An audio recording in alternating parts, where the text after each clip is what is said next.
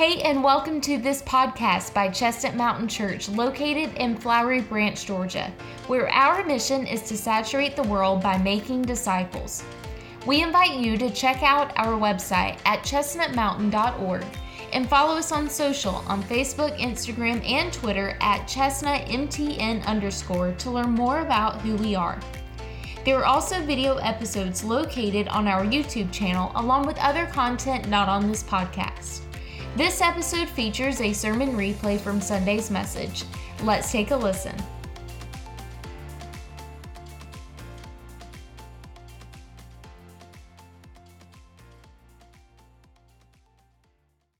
One thing that I love doing is I love scaring her. I love scaring my wife. And one of the easiest ways to do that is anytime she walks in front of our car, you know, I, obviously I don't do it when she's carrying Easton because there's times that she would probably throw him in the air, but I'll tell the kid, I'll say, y'all watch, y'all watch, watch, watch. And right when she gets in front of the bumper, and usually she screams, and I won't tell you what all else she does, but anyway, scares her to death. But there was one time that I will never forget. It was like the highlight of my scaring career. It was in our old house. Our bedroom was upstairs, and at the very end of the hallway, there was a pile of laundry. And you're gonna hear, I mean, you'll recognize how big this pile of laundry was. I mean, I'm not a big guy, but there's a mound of laundry at the very end of the hallway. So I get the bright idea this is gonna be beautiful. So guess what I did? I got in it. Like I laid in it, I covered up in it. And so she comes down the hallway, and I resurrected from this pile of laundry. And I will not repeat anything that she said um, because we are in a holy place. Um, but I love scaring her.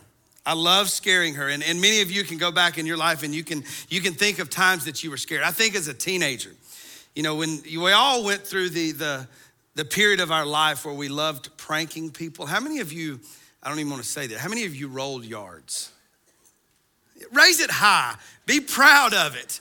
You're here, you're not still, you're not in prison. But can you remember when you rolled yards and then all of a sudden a kitchen light came on? Or a floodlight came on. I mean, you all remember. It was because back in those days, there were no motion detectors. Okay, so when a light came on, it meant that somebody knew. Somebody was awake. Either the roll of toilet paper hit the top of the house, they heard you laughing, but for whatever reason, the lights came on and it completely changed everything. You were scared out of your mind. And so when I was thinking about this, you hear how sick and twisted my mind is. When I started thinking about the shepherds, that night that the angel appeared with the glory of the Lord, something changed. Something changed that, that completely turned their world upside down. And I want us to look at that this morning. Turn to Luke chapter 2. We're going to read a good bit this morning just from the Christmas story, so you could probably all stand and recite it if you wanted to. Um, but we're going to look at these shepherds. I know that we've been talking the last several weeks about how God is prepared to use us and how God prepares us for Christmas. How many of you are thankful that that preparation season, well, for the most part, is almost over? Like we don't have to prepare anymore. Now we get to sort of slow down. Yeah, right. But the lights are hung I would say the presents are bought, but I all, we all know they're not. You're praying to God that Amazon shows up on time this week. Um, but I want us to read as to how God prepared to use the men like these shepherds. Luke chapter 2, we're going to read verses 8 through 20. In the same region, there were some shepherds staying out in the fields and keeping watch over their flock by night. And an angel of the Lord suddenly stood before them the angel's there, right? But now look what else. And the glory of the Lord shone around them. They were terribly frightened. But the angel said to them, Do not be afraid, for behold, I bring to you good news of great joy, which will be for all the people. For today in the city of David, there has been born to you a Savior who is Christ the Lord. And this will be a sign for you. You will find a baby wrapped in cloths and lying in a manger. And suddenly there appeared with the angel a multitude of heavenly hosts praising God and saying, Glory to God in the highest, and on earth, peace among men with whom he is pleased. Verse 15 When the angel had gone away from them to heaven, the shepherds began saying to one another, Let us go straight to Bethlehem then and see this thing which has happened, which the Lord has made known to us. So they came in a hurry, and they found their way to Mary and Joseph and the baby as they lie in the manger. And when they had seen this, they made known the statement which had been told to them about this child. And all who had heard it wondered at the things which were told to them by these shepherds. But Mary treasured all the things, pondering them in her heart. The shepherds went back, glorifying, praising God for all they had heard and seen, just as it had been told to them. Now, I think we can all relate to their response. We can all relate to the fact that as a result of what they had seen, as a result of how ultimately God showed up in their life, it, it literally scared them to death. And the reason we know that it scared them to death is, well, the Bible tells us that they were scared. But then also, the first statement from the angel's mouth was, Do not be afraid. Or some of your Bibles may say, Don't fear. Now, interesting enough, if you remember, as the last couple of weeks, we've talked about Mary and Joseph. What was the very same thing the angel first said to Mary and Joseph? Don't be afraid. Do not fear. That was the very same statement that he said to Mary and Joseph that he said to these shepherds. Now, one thing that we notice is different is not was it just a, a, a revelation of this angel, but when this angel shows up to these shepherds, there was something added. It said that the glory of the Lord shone about the angel. So we see that there was something more magnificent, there was something more extravagant. And you may ask the question well, what? What is the glory of the Lord? What is the glory of the Lord? This angel was there, but it also sees that the angel was accompanied by the glory of the Lord. Well, I want us to look back to the Old Testament. In several places where we see the glory of the Lord was mentioned. And so if you look on the screen, we see in Exodus chapter 24, verse 17, it says, And to the eyes of the son of Israel, the appearance of the glory of the Lord was like a consuming fire on the mountaintop. Then we look in the book of Ezekiel. I want you to turn there. It says, As the appearance of the rainbow in the clouds on a rainy day, so was the appearance of the surrounding radiance. Such was the appearance of the likeness of the glory of the Lord. And when I saw it, I fell on my face and I heard a voice speaking. Then looking in the New Testament, in the Gospel of Matthew, it says, While he was still speaking, a bright cloud overshadowed them. And behold, a voice out of the cloud said, This is my beloved Son, with whom I am well pleased.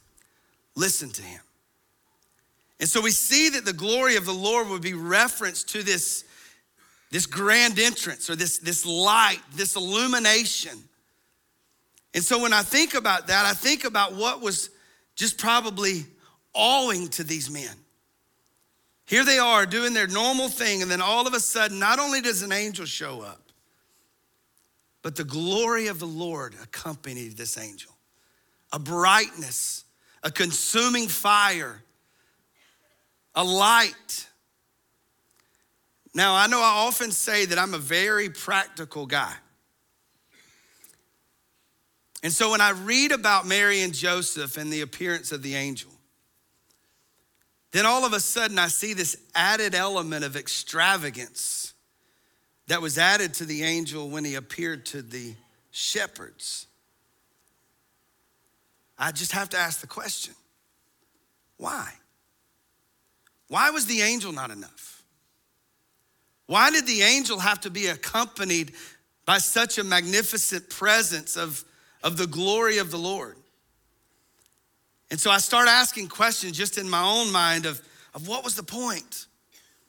Sure, it could be representation that the baby had been born and that the glory of the Lord had arrived, that, that God in the flesh had come in the form of a baby, and this could have been it, but, but could there be different meanings?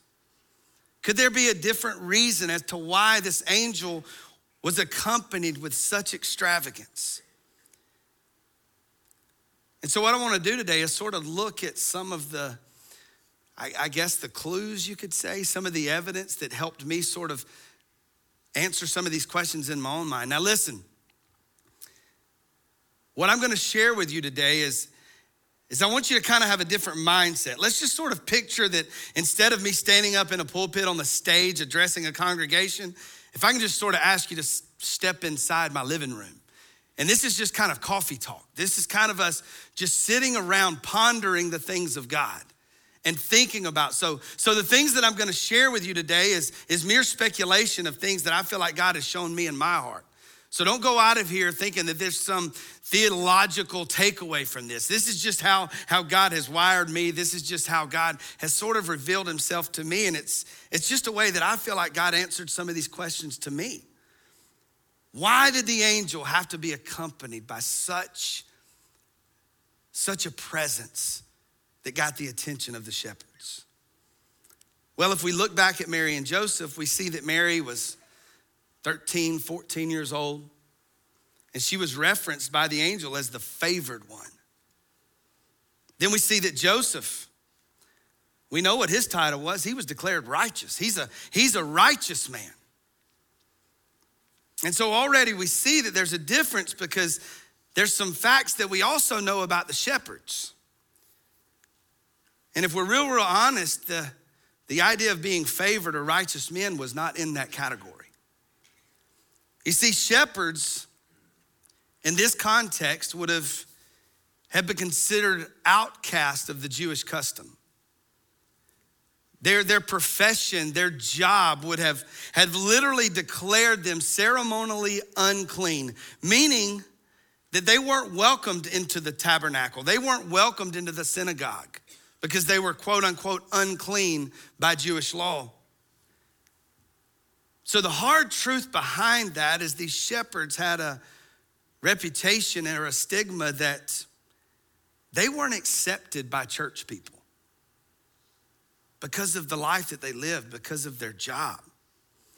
They looked different, they smelled different, they talked different. You know, I had a conversation with, with an individual that's a member of a church, not anywhere around here, but they were beginning to make plans for their church. And as they were getting ready to make some change, one of the key leaders in the room made the statement These changes that we're making are for us in here, not for the people out there. So I think that parallels exactly the, the picture that's being painted about these shepherds. That they would not have been welcomed into church because of the way they looked because of the way they smelled, because of the way they talked. Matter of fact, they were sometimes even lumped into the category of, of the prostitutes and, and tax collectors. That's how shepherds were looked at. And so we see that Mary, Joseph, and these shepherds, they all, they all had a stigma, they all had a reputation. But what's interesting is that when the angel appeared, when the the angel addressed all of them. What was the first thing the angel told all three of them? Don't fear. Don't fear. Don't be afraid. Now, Mary and Joseph, they probably had their own reasons to fear God because God was about to use them to do the miraculous. I mean, here's a lady that's about to give birth to the Son of God. Here's a man, Joseph, who who is going to have to stick with his wife when he's just got to trust the Lord because he knows that baby, that child is not his. And so they were fearful of what God was leading them into. But the deeper we look into the shepherd's life, they were probably fearful for many other reasons. And here's what I mean when we begin to look at, at the context, now I understand that there's some shepherds that, that didn't fit this role. There's some shepherds that, that live differently, but for the most part, we can stereotype the shepherds by that the scholars believe that most of them had just sort of given up on God. They had struggled to follow the Jewish law. They had struggled to follow all of the rules. And they had finally gotten to a point where they just said, you know what? I give up. I'm gonna give up. So they've struggled to be good enough. They've, they've struggled to cross all the T's and dot all the I's like we as Christians are supposed to. And many scholars believe that they had finally gotten to the point they said, you know what, I just give up. I can't be good enough. And there's no way that this God that we talk about can love me. And so they've just thrown in the towel. They're not even attempting to live for God anymore. And so here we've got Mary who's favored, we've got Joseph who is righteous, and we've got shepherds who are rebellious. And so, in my simple mind, I begin to evaluate that scenario, those situations, and I'm like, okay, you got Mary who's favored, you got Joseph who's righteous, and now you've got the shepherds who are the rebels. Could the reason that God accompanied the angel with the glory of the Lord is because he knew that it was going to take more to get their attention? If you think back on your life, did it take something extravagant happening in your life? Did it take some tragedy? Did it take you being at the bottom of the pit? Did it take something just earth shattering for God to get your attention? Or maybe it was just as simple as the Holy Spirit prompting you. Maybe you were kind of like a Mary and Joseph, that it didn't take a whole lot.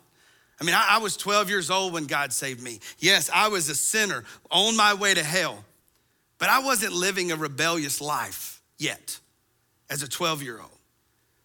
So it didn't take a whole lot to get my attention other than the Holy Spirit revealing to me that I was a sinner that needed to be saved by grace through faith. But I'm pretty sure that if we went around the room and we, we shared our redemption story, that there's some of you that it took something extravagant to get your attention, to open your heart and your eyes to the salvation that Jesus had for you. But I don't know about where you're at. I don't know what your story is. But one thing I do know that we can all relate to is aren't we thankful that God's pursuit of us was not influenced by our location? Physically or spiritually. That God's pursuit of us was not based off how good we were, if we were favored, if we were righteous, or if we were rebels. God's pursuit of us was based off his love for you. And that's it. And so I think instead of really worrying about, because I know that was a big question that I wanted answered, but the reality is, does the answer really matter? No. Does it really matter why God accompanied this angel with the glory of the Lord? No. But I think the takeaway from that is that we can get a glimpse of God's heart in the pursuit of people, no matter what their condition is, no matter where they're at, no matter if they're trying to figure this Christianity thing out, or no matter if they could even care less about it. You know, and I'm sure we could, and I wish we had time just to open the microphone because the truth is, is we could go around and people share testimony of how God has met people in their deepest addiction. How God met people while they were actively wallowing in sin or, or how God has met people in their, rebel, in their rebellion. When at the end of the day, that individual had no intention of even attempting to live for God. But out of nowhere, the light of the world showed up and changed everything. The light of the world showed up and changed everything. And it's as he announced what Jesus said I've come to give you life and to give it to you abundantly.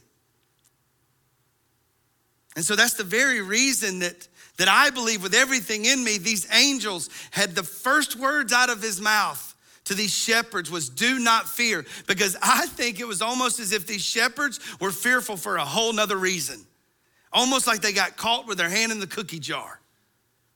Almost like it's that moment of busted. But god showed up and in their mind, they see this, this Almighty God. They see the glory of the Lord. And in their sin, they felt very unworthy to be in the presence of something absolutely mind blowing. And so the angel basically says, Hey, don't fear, don't panic. And I wondered, did they hear in their spirit the, even the words of this baby? You know, we always hang our hat on John 3 16, and we're never going to get over sharing that, but oftentimes we stop at 16. But verse 17 says, I didn't come to the world to condemn the world, but to save the world. So I wonder, was that what the, the, the, the, shepherds were fearing? This holy and this righteous God, has he come to condemn me? Has he come to, to slap me on the wrist? Has he come to punish me? And I think that that's why the angel said very quickly, do not fear, don't panic because we've come with the gospel, and that gospel is good tidings. That gospel is good news that the Son of God is here. He's been sent to you not to condemn you, but to save you. So don't fear. Don't worry. He's not come to slap you on the wrist, He's come to grab you by the hand.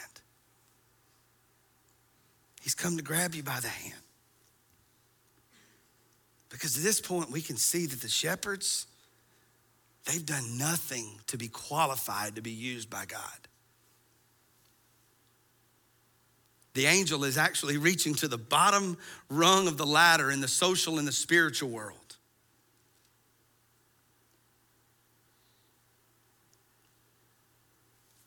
And the thing that I learned from this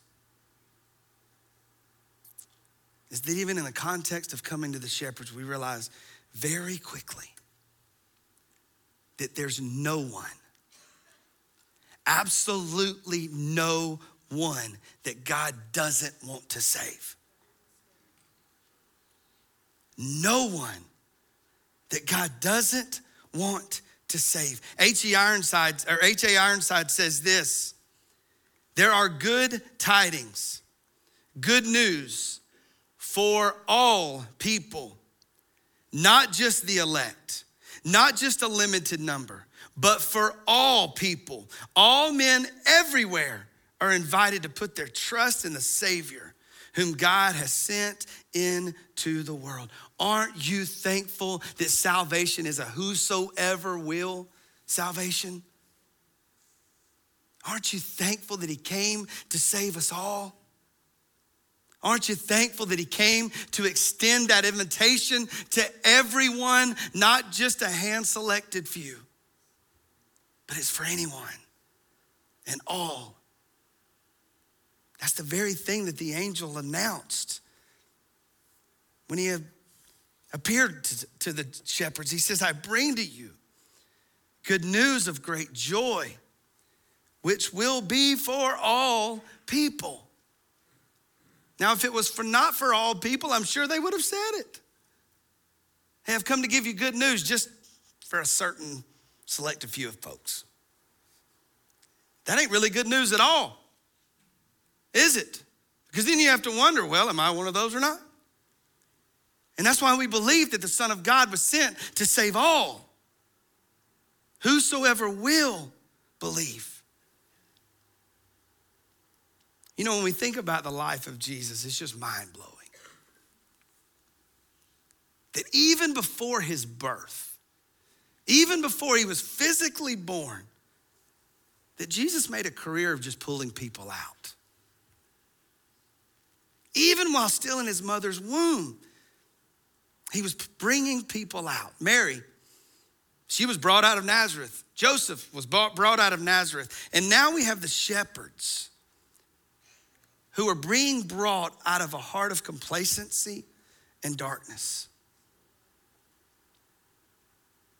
Even a little baby had the influence to pull these shepherds out of darkness. Probably in a place where they were tempted to think, you know what?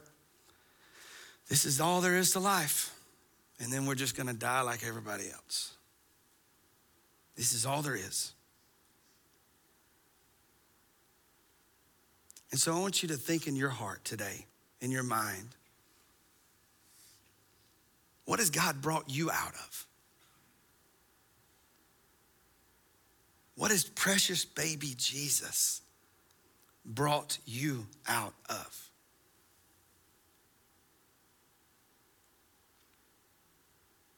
What current condition were you in when the Holy Spirit of God revealed himself to you?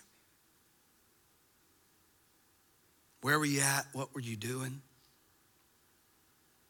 You remember when that stirring began? You remember when that invitation was offered? You probably dealt with fear. Because in your mind, you're like, oh no, I, have never felt this way. I've never felt this love. I don't understand this. This doesn't make sense. And as I told you, even as a 12 year old boy, I remember when the Holy Spirit started gripping my heart and inviting me in, my heart was pounding out of my chest. I was sweating. My hands were clammy because I didn't understand it. I didn't understand how a God could love me that way. And I knew that the Spirit of God was inviting me into something that I didn't fully understand. But then I realized, you know what? I don't have to understand it all. All God's inviting me to do is now trust Him. And that's something I think I can do, is trust Him. And so I know that we always talk about Jesus pulling us out of things from darkness to light, but you do realize that even as a follower of Christ, if you've been saved already, that's the beautiful thing of Christ is he never stops pulling us out of things. Even as his children, he never stops pulling us out of situations, out of circumstances, giving us the strength to sustain through the times that we want to give up, that we want to throw in the towel. And maybe that's you this morning, even as a follower of Christ, you know you've been saved. But maybe you've been through a season where you've slipped back into addiction, where maybe your marriage is in turmoil. Maybe you've made some decisions that you're now having to pay the consequences. What I want you to hear, even as a child of God, always be reminded of what the angel said do not fear. Don't be afraid. Because Jesus is going to continue to pull you out. He's going to continue to pull you through. So, even as a child of God, there's still good news to be heard. If He can stat, snatch our soul from eternal damnation in hell, how do we not think that He can pull us through an earthly situation that we're walking through right now? Don't ever forget. Don't ever forget the words of the angels to these shepherds. And I think it's what God wants all of us to hear today. Don't fear. You stay faithful to the one who saved you. If you're here today and you don't know Jesus, maybe you feel like one of these shepherds you don't fit the stereotype of what a church person looks like. Can I tell you, church, that needs to be the heart of our church? Is that we want people walking in this room that look different, that smell different, that talk different. That's what we want because we know that that's who God wants to save. I pray that people show up that doesn't fit the stereotype of Chestnut Mountain people because those are the very ones that God wants to save. We don't care how they talk, we don't care how they walk, we don't care how they're dressed. That's the very ones that we want to see. Because that's the one thing that's always humbling to me. Is don't you love it when God saves people? Listen, that even Christians have given up on? Don't you love when God saves people that even Christians have given up on?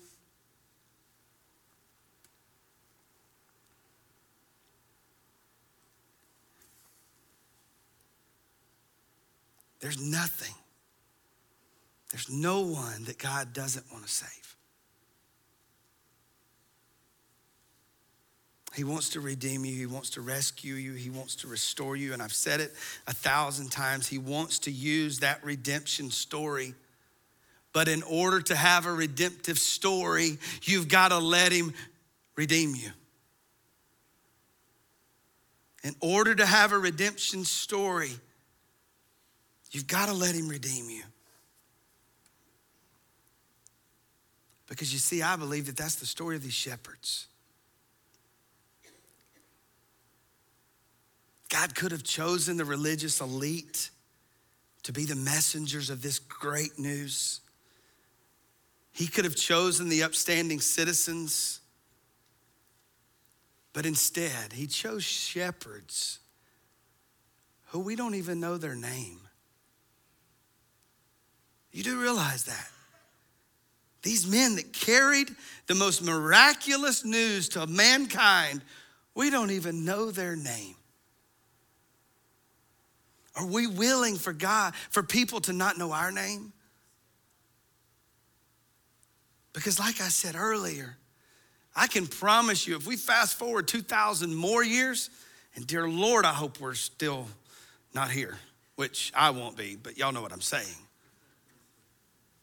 There's no doubt in my mind, some 2,000 years later, we're still gonna be singing about the one name. We're still gonna be singing about Jesus.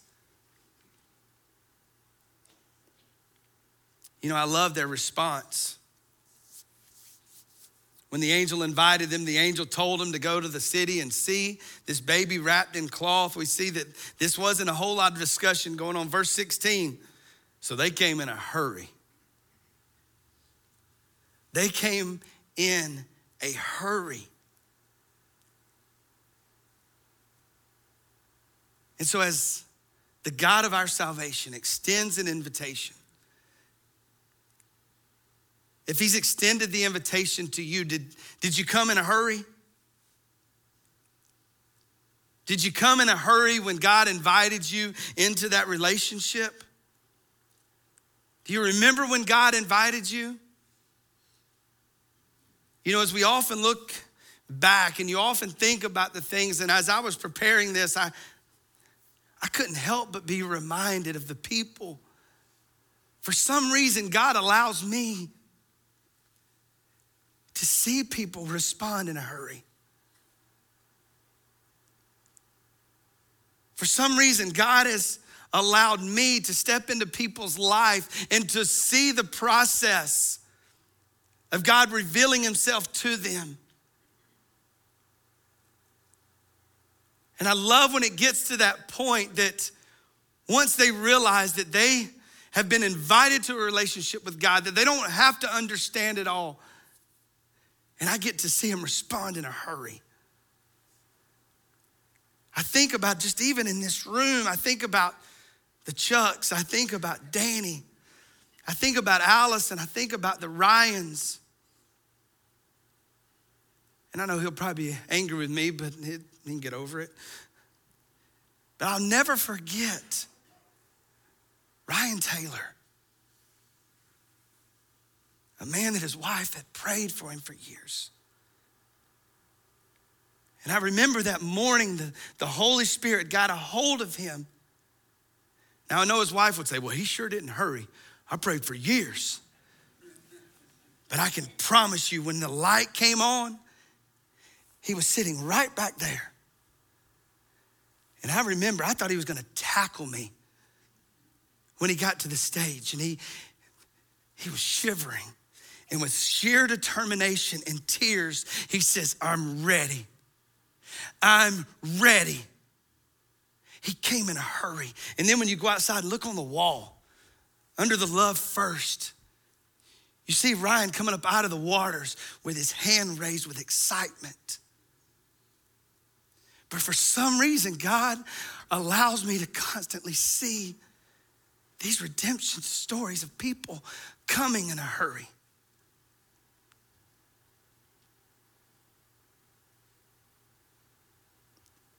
There's somebody here today that you need to come in a hurry.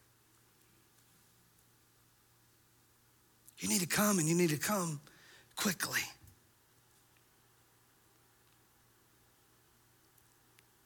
you know, again, and step into my simple mind. If your house is on fire, and the fireman shows up to the door? Are you going to say, hey, hold on just a minute? Let me go get some things straightened up. Let me clean up. The kids have made a mess. Now, keep in mind, your house is burning. Are you going to delay the entrance of the one who's there to take care of business? No, you're going to humbly get out of the way and allow him to do what he's been sent to do. The truth is, is some of you need to get out of the way and allow the Savior of the world into your life to do what he came to do. Don't delay. Don't delay what he wants to do in your life. He wants to rescue, restore, and redeem you.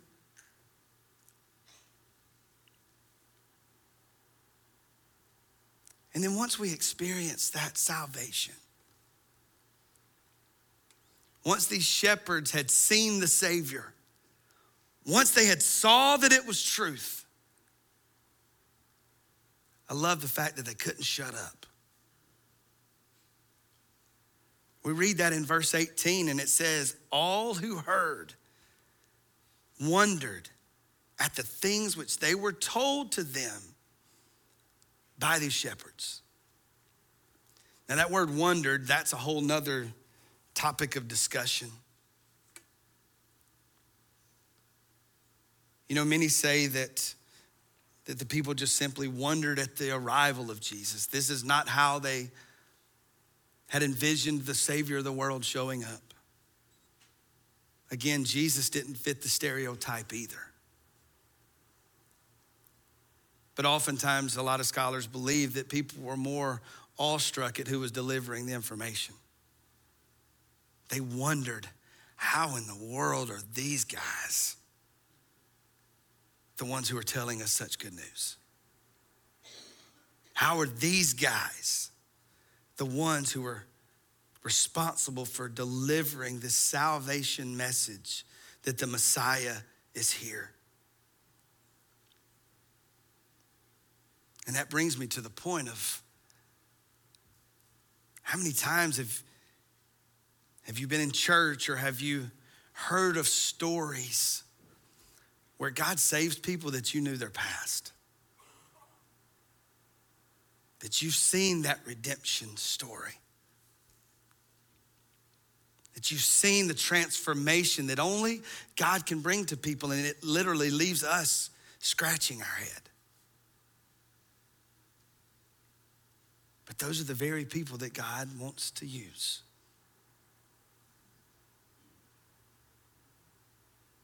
But we see that the shepherds, they, after they experienced Jesus, after they saw the truth, the Bible says they quickly went back. They hurried to see him, and then they went back. They went back to their hometown. And they began to tell what had happened and who had came. Are we going back? Are we telling people of our redemptive story? Are we telling people of what Christ has, has extended and offered to us?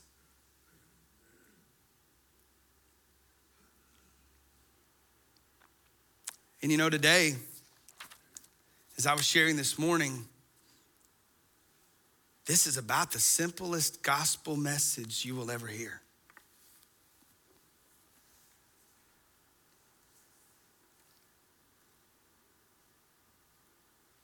You know, to the Jews, the simplicity of the gospel was offensive because they had worked so hard to earn God's love. And then God's gonna use an old, nasty, stinking shepherd? Wait a minute. Shouldn't it be using me because of what I've done?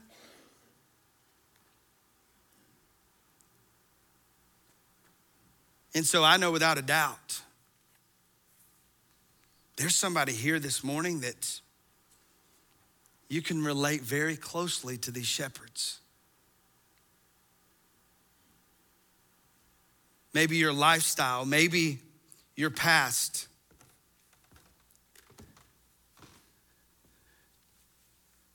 You may not think you live up to a certain criteria.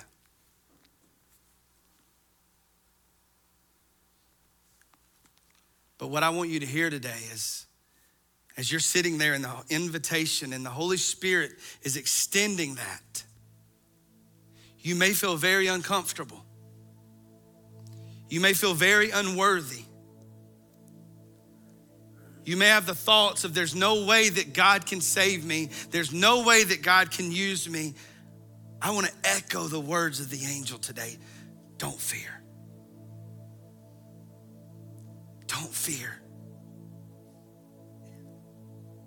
Because that conviction, that burden that maybe God is revealing to you, you need to hear the very reason that Jesus was sent.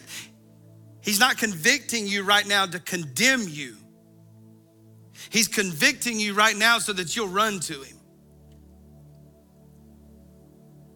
He didn't come to condemn the world, but he came to save the world. And you know who that salvation's for? All. All. It doesn't matter your religious background. It doesn't matter your past. It doesn't, honestly, doesn't even matter about your present. But if the Spirit of God is inviting you, I pray that you respond like these shepherds you hurry. Come on. Hurry. Or maybe this morning you're a child of God. You say, Brian, I've already been saved, but, but God, but God, I've fallen back into addiction and I'm sorry I've let you down. God, I've made a mess of my marriage. God, I've corrupted my children. I think you need to hear the same words today, too. Don't fear. Don't fear. He didn't come to condemn you, He came to continually save you. He came to continually pull you through, to pull you out of. And maybe as a child of God, you need to simply fall on your face today and just thank Him for that redemption story. Thank Him for what He's already done. Thank you so much for listening to this episode. If you made a decision or if you have any questions about salvation or anything about this Christian journey, one of our pastors would love to connect with you.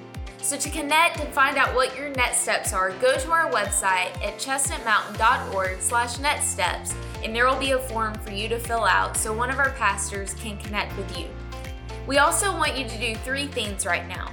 Number one, leave a review on this podcast. Tell us what you think, and also a review allows us to reach even more people. Number two, subscribe to this podcast if you haven't already so you don't miss an episode during the week. And number three, we want you to go check out our Chestnut Mountain Church YouTube channel. So maybe there's some visuals in this episode that you couldn't see but wanted to see, and that's why we have video versions of these episodes along with other content not featured on this podcast right now on our YouTube channel. Lastly, we invite you to join us live for worship on Sunday mornings in person at 9 o'clock or 10:45 a.m. Eastern Standard Time or online at 1045 as well. Learn more about us on our website at chestnutmountain.org and don't forget to follow us on social at chestnutmtn underscore for more encouragement and to see all what God is doing in and through CMC. We love you, we're praying for you, and we'll see you next time.